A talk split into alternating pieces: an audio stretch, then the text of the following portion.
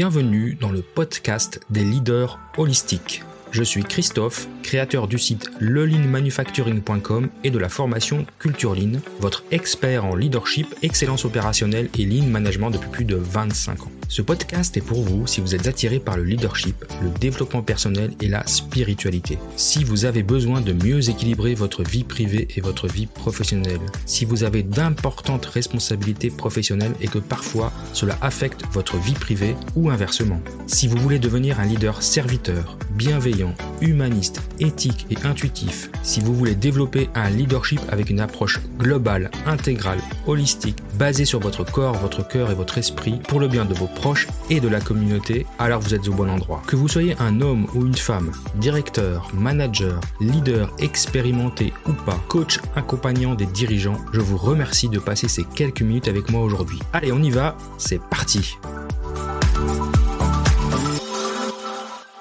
Alors bonjour, c'est Christophe, votre coach en leadership holistique, et aujourd'hui j'aimerais parler d'un livre euh, ben, un, autre livre qui a changé ma vie après avoir parlé de Chevalier à l'armure rouillée. Donc euh, ça, je, vous réfère à mon épisode 0.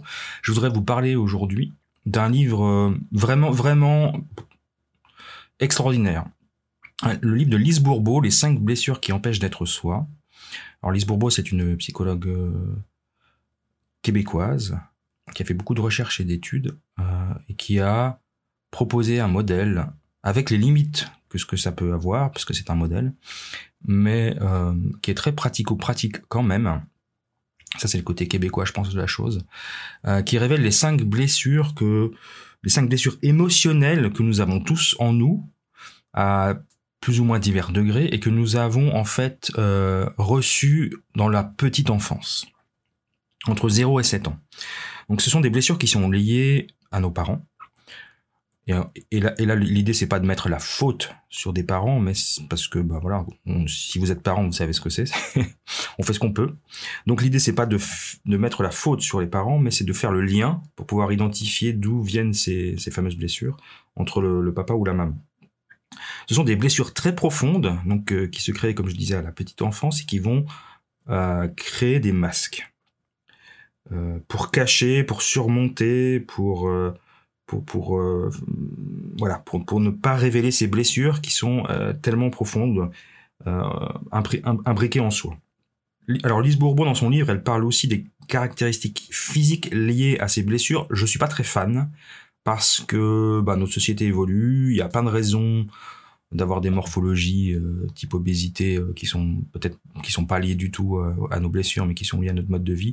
Donc je voudrais pas rentrer dans les caractéristiques physiques en lien aux blessures, même si je pense qu'il y a des effets forcément sur notre corps. Euh, mais l'idée là, c'est plutôt de, vous faire un état des lieux des cinq blessures. Et puis après, on rentrera peut-être, enfin, on rentrera.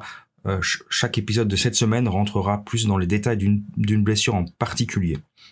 Donc juste pour vous faire un overview, alors juste pour donner un petit un peu de contexte, dans, dans la petite enfance, euh, ben le bébé quand il naît jusqu'à quelques mois voire un an, jusqu'à ce qu'il apprenne à dire le fameux non, euh, bah, le, bébé il est, il est soi, il est spontané quoi. Il n'a pas, il, agit comme euh, comme comme il l'est de manière naturelle. Et puis il est soumis à des interdictions, à une certaine répression. Alors n'allons pas trop loin. Hein. Les, parents enfin, donnent un cadre et lui interdisent de faire des choses, souvent pour le protéger, et donc peuvent être amenés à punir l'enfant. Et ça va créer chez l'enfant de la douleur, ça va créer de la révolte et de la colère, et des crises qu'on a tous connues hein, quand on était enfant. Et, du coup, euh, pour euh, pouvoir continuer à vivre dans le contexte qu'on nous impose en tant qu'enfant, ben on va créer des masques. Des masques qui sont en lien direct avec ces cinq fameuses blessures. Alors quelles sont-elles ces cinq fameuses blessures? On a la première blessure, alors il n'y a pas d'ordre, hein. euh, c'est juste euh, indicatif. Donc là, on a la blessure de trahison. La blessure de trahison, elle arrive en général entre 2 et 4 ans. C'est que la blessure de trahison, c'est qu'on a menti à l'enfant que j'étais, on n'a pas répondu à mes attentes, on a trahi ma confiance, on, s'est servi de moi. Et c'est en lien avec le parent du sexe opposé. Euh, encore une fois, on n'est pas en train de chercher des fautifs. Hein. Et la réaction de la blessure de trahison, enfin disons que le masque qu'on va adopter quand on a la blessure de trahison, c'est le masque du contrôlant. On va aimer se sentir spécial, on va aimer contrôler les autres. Euh, on va être très impatient et on va être porté à manipuler les autres, euh, mais ça fait aussi fuir l'engagement. Voilà, donc ça c'est une overview très rapide de la blessure de trahison. La deuxième blessure dont je voudrais vous parler, c'est la blessure du rejet. Donc là, c'est plutôt en lien avec le parent du même sexe. Euh, c'est dès la naissance, dès la conception, l'enfant que j'étais ne s'est pas senti vraiment accueilli, accepté, désiré ou choyé ou aimé. Et le masque qu'on adopte, c'est le masque du fuyant. Donc on va être perfectionniste, idéaliste, on va douter de sa propre valeur, on va croire ne pas avoir le droit d'exister, on est dans, le syndrome de l'imposteur en plein, on fuit la réalité, on s'isole du monde, on, va se créer euh, une personnalité euh, euh, qui a absolument en aucun rapport avec sa vraie personnalité profonde. Ensuite, on a la blessure d'abandon. Donc là, c'est en lien avec le parent du sexe opposé et ça se passe entre 0 et 3 ans. L'enfant que j'étais ne s'est pas senti soutenu, écouté, ni même entouré sur le plan affectif. Donc le masque qu'on va adopter, c'est le masque du dépendant. On va redouter la solitude, on va, avoir horreur d'être seul, on va avoir énormément d'amis, entre guillemets, on va exister à travers les autres, on fait tout pour attirer leur attention et leur soutien. Donc là, c'est les rois des réseaux sociaux, comme exemple. Hein. Ensuite, la blessure d'humiliation. Euh, donc là, c'est peut-être les deux parents, l'un ou l'autre, euh, qui vont avoir une tendance à être castrateurs. Euh, donc ça se, ça arrive, ça se produit entre 1 et 3 ans. Donc l'enfant s'est senti brimé dans son envie et sa liberté d'éprouver le plaisir physique. Il va adopter le masque du masochiste. C'est quelqu'un qui va être sensuel mais soumis, il va chercher le plaisir mais va le redouter, il va se sacrifier pour les autres de peur de se sentir indigne. Et enfin la dernière blessure, la blessure d'injustice, là c'est en lien avec le parent du même sexe, ça arrive plutôt entre 4 et 6 ans, donc un petit peu plus tard dans l'enfance. C'est l'insensibilité, la froideur de, mon, de mon parent euh, de même sexe du coup, euh, qui a freiné le développement de mon individualité. Et donc le masque que je vais adopter par rapport à cette blessure, c'est le masque de la personne rigide, qui est très exigeante envers soi-même et les autres, va passer pour froid et insensible, va être extrêmement perfectionniste. Il va avoir un optimisme mais de surface qui va cacher la peur de ne pas mériter l'amour. Alors, pourquoi je vous parle de tout ça aujourd'hui? Parce que euh, ces cinq blessures, on les a toutes à divers niveaux. Euh, on en a en général au moins une, ça c'est sûr, deux, voire trois dans certains cas, euh, principales. Et, euh, et pour être un bon leader holistique, il est important de bien se connaître soi. Et puis, il est important de bien interpréter ou comprendre le comportement des autres, de ses collaborateurs, mais aussi de sa famille, de ses proches, de ses enfants. Et euh, alors l'idée c'est pas de mettre les gens dans des cases. Ah oui lui il est il, est comme ça, c'est un mec super rigide donc il est, forcément il a la blessure d'injustice. C'est un peu plus compliqué que ça parce qu'on porte plusieurs blessures et plusieurs masques qui peuvent être euh, euh comment dire euh, qui peuvent interagir les uns avec les autres. Donc L'idée, c'est pas de mettre les gens dans des boîtes ou dans des voilà, c'est vraiment pas l'idée parce que ça, j'aime pas trop ça. Par contre, savoir que ça existe, que pendant notre petite enfance, on a tous été soumis à un certain nombre de blessures qu'on porte en nous et les masques que ça occasionne, ça c'est intéressant. C'est intéressant parce que c'est la première phase de guérison, c'est de pouvoir identifier. Alors je vais pas je vais pas vous donner toutes les, techniques pour identifier. Il y a des tests qui existent en ligne. Après, je pense que c'est des choses qu'on peut ressentir soi-même euh, assez facilement. Euh, et comme je le disais, on les porte tous toutes ces blessures. Donc, je pense qu'il faut faire la technique de l'oignon, c'est-à-dire qu'on prend la première qui nous vient, qui nous paraisse évident. Dire, moi, j'ai plutôt cette tendance à être comme ça. Et puis, euh, on va travailler sur cette première. Et puis, quand on a bien travaillé sur cette première, qu'on élimine vraiment jamais à 100%, je pense, mais en tout cas, quand on a éliminé les 80%, bon, on s'attaque à la deuxième, celle qui ressort le plus ensuite. Ça serait, plutôt mon, conseil par rapport à ces blessures. Euh, ce que je peux, ce que je vous propose, c'est qu'aujourd'hui, on va rentrer dans le détail d'une des cinq blessures, et puis demain, on continuera avec les autres pour voir un peu qu'est-ce qui caractérise un petit peu plus en détail ces blessures, et puis comment on peut travailler dessus. Alors, je voudrais parler aujourd'hui de la blessure d'humiliation. Donc, comme je l'ai dit tout à l'heure, la blessure d'humiliation, ça vient de, de, l'un ou des deux parents euh, qui ont des tendances castrateurs. C'est difficile à dire. Euh, donc, c'est quelqu'un qui est le masque du masochiste. Donc, il est quelqu'un qui est humilié, qui n'est pas, qui n'a pas été encouragé dans son enfance, qui se sent sale, qui souvent on dit c'est mais t'es un vrai petit cochon, tu manges salement, c'est beaucoup en rapport avec la façon dont on se comporte, par exemple de la nourriture, quelqu'un qui mange salement, qui se tâche, on lui dit tout le temps mais qu'est-ce que t'es sale, t'es vraiment un cochon, voilà, ça c'est quelque chose d'humiliant. Euh, il va se dénigrer en permanence. Euh, il va utiliser, alors c'est quelqu'un qui va utiliser l'humour pour soit se dénigrer, soit dénigrer les autres. Euh, il va cacher une certaine honte, honte de son corps, honte euh, de ses euh, de, de, sa relation à la nourriture par exemple, honte de, ses relations sexuelles avec des, des, des besoins qu'il va il va trouver que c'est honteux par rapport à la à la norme entre guillemets. Il va parler mal de lui-même ou d'elle-même. Il va se sentir toujours mal jugé par les autres.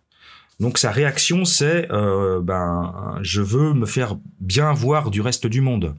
Donc euh, il a besoin de se sacrifier. Il a il a la peur de se sentir indigne. Euh, il a la peur d'être libre en fait. En gros, c'est ça. C'est la, il a besoin de faire passer les besoins des autres devant soi. Alors beaucoup de blessures, c'est pas la seule qui, qui nécessite, qui implique ce type de comportement, mais celui-là, il est particulier dans le sens où c'est toujours le besoin des autres qui compte. Et c'est vraiment dans l'idée de, de la peur d'être libre. Il va toujours trouver des excuses aux autres quand on, quand on est humilié en fait. Euh, je prends un exemple d'une d'une ben, voilà un truc assez assez classique en ce moment parce qu'on en parle beaucoup avec MeToo. Une femme qui est maltraitée par son mari va lui trouver des excuses. Elle va dire oui bon c'est pas de sa faute, euh, il a une vie difficile, euh, etc. Et donc elle va lui trouver des excuses qui sont inexcusables du point de vue de l'extérieur.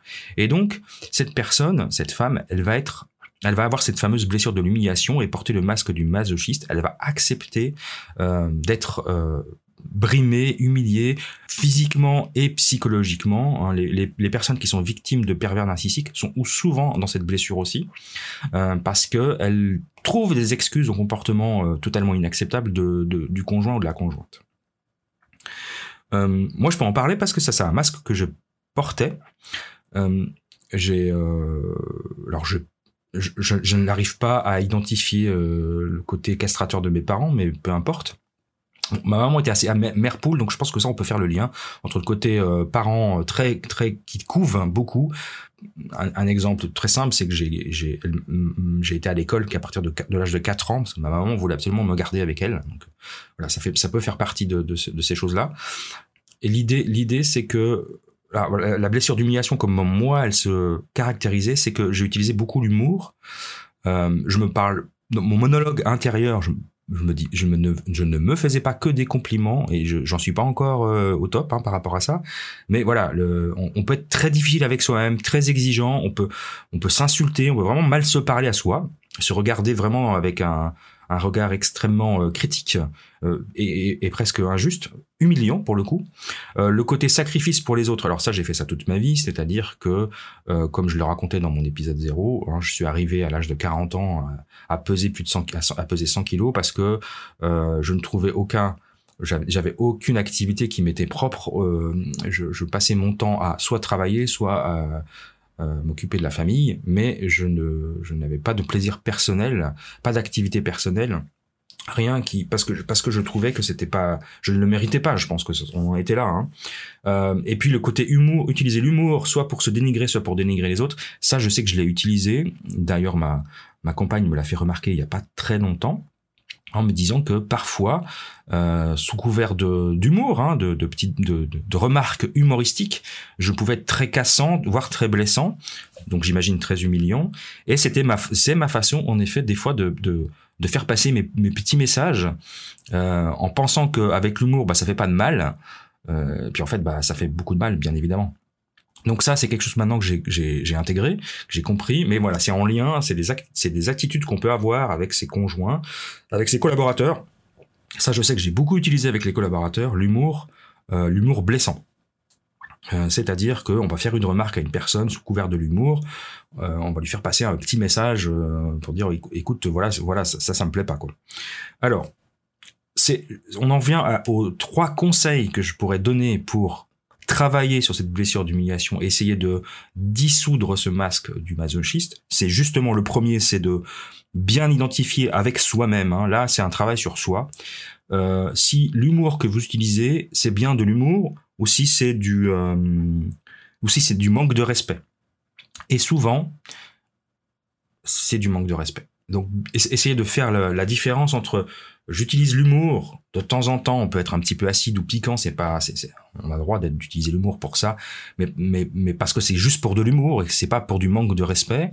Ou si c'est un humour répétitif, des choses dégradantes ou humiliantes, qui sont de l'irrespect. Donc attention aux blagues piquantes avec euh, soit ses amis, ses collaborateurs, euh, sa conjointe ou son conjoint, ses enfants. Alors là, je pense que ça, ça c'est aussi extrêmement important. Utilisez l'humour vraiment avec précaution et faites bien la différence quand vous utilisez l'humour. Est-ce que c'est un humour?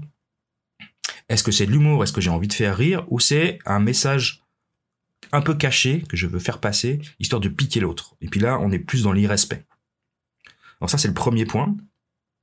Le deuxième point, bah, c'est euh, de se mettre un petit peu en valeur parce qu'on a un peu, euh, on a un peu la honte. On est un peu honteux de son corps. On a, on a tendance à se cacher, à s'habiller de manière très, euh, euh, vous savez, un peu large. Pour les, pour les, pour les femmes, par exemple, elles veulent pas montrer leur forme. Pour les hommes, ça va être un jean un peu large, pas très bien habillé. Voilà, on va pas porter de costume, choses comme ça. Donc c'est se mettre en valeur par rapport à, aux vêtements qu'on porte, c'est se mettre en valeur par rapport à l'expression qu'on utilise, hein, pas parler, euh, pas, mal parler, pas, être vulgaire. C'est aussi montrer du respect pour soi-même, pas juste pour les autres. Et c'est donc montrer toute cette forme de respect. Commencer par se respecter soi, en se faisant, voilà, en, prenant soin de soi, en, en, prenant du temps pour soi, en euh, moi, j'adore, euh, bah, j'adore. Je vous l'ai déjà dit, aller marcher dans la nature, mais j'adore aussi, euh, j'adore l'eau, donc j'adore aller dans les bains, comme on dit en Suisse, donc aller dans les dans les dans les bains thermaux, prendre soin de moi, parce que je trouve que c'est un moment où je prends vraiment soin de moi. Voilà, prendre du temps pour soi, se faire plaisir, ne pas avoir honte de se faire plaisir. Et puis le, le troisième conseil, c'est oser être soi finalement.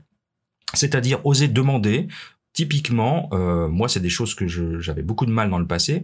Demander à quelqu'un euh, sa route quand on est perdu, c'est un truc très masculin. C'est en lien avec cette blessure de l'humiliation, parce qu'on n'ose pas demander, on veut pas déranger. On se sacrifie, on va ah, je vais trouver tout seul de toute façon. Il n'y a pas que ça, mais c'est en partie ça. C'est oser être soi, oser, oser dire non, ne pas toujours dire oui sans réfléchir, puis après se dire ouais mais finalement ça m'arrange pas trop, ça m'embête, je dois me sacrifier. ok, alors son ego est bien, est bien sûr l'ego est, là derrière, puisque faire plaisir à quelqu'un, euh, c'est euh, montrer que on est, on a de la valeur. On est voilà, je, je, suis là, je vais rendre service, je vais me sacrifier pour la personne. Euh, c'est ça être un bon ami. Mais il y a des moments où on peut pas. Il y a des moments où on peut pas, il y a des moments où on a besoin de se recentrer sur soi et on peut pas toujours être présent. Et puis il faut être capable de le dire. Écoute, j'aurais bien aimé euh, venir ce soir t'aider. Je vois que t'es pas bien, mais je suis désolé, mais là moi je peux pas. J'ai d'autres engagements. Je ne peux pas tout sacrifier pour toi. Donc c'est les trois conseils que je donnerais par rapport à cette blessure d'humiliation. Outre le fait de, de déjà de l'identifier, qui est peut-être le niveau zéro, c'est comprendre qu'on a cette blessure, et tout le monde ne l'a pas forcément, ou alors on l'a à un degré moindre. Euh, donc si c'est pas la, votre première blessure qui ressort en premier, il faut il faut pas non plus euh, travailler dessus de manière euh, voilà, euh, trop, trop intempestive et se précipiter là-dessus. Euh, mais aujourd'hui, l'idée c'était de vous présenter les cinq blessures et de détailler une blessure en particulier qui était une, qui était pour moi une blessure importante, la blessure d'humiliation, et euh, les, les trois, euh, les trois petites actions qu'on peut mettre en place. Donc je rappelle, hein, travailler sur son humour, euh, se mettre en valeur et oser être soi. Voilà pour la, petite capsule du jour, pour le petit, épisode du jour. Je vous retrouve demain pour un autre épisode où on va explorer une autre blessure. Et en attendant, je vous souhaite une bonne journée.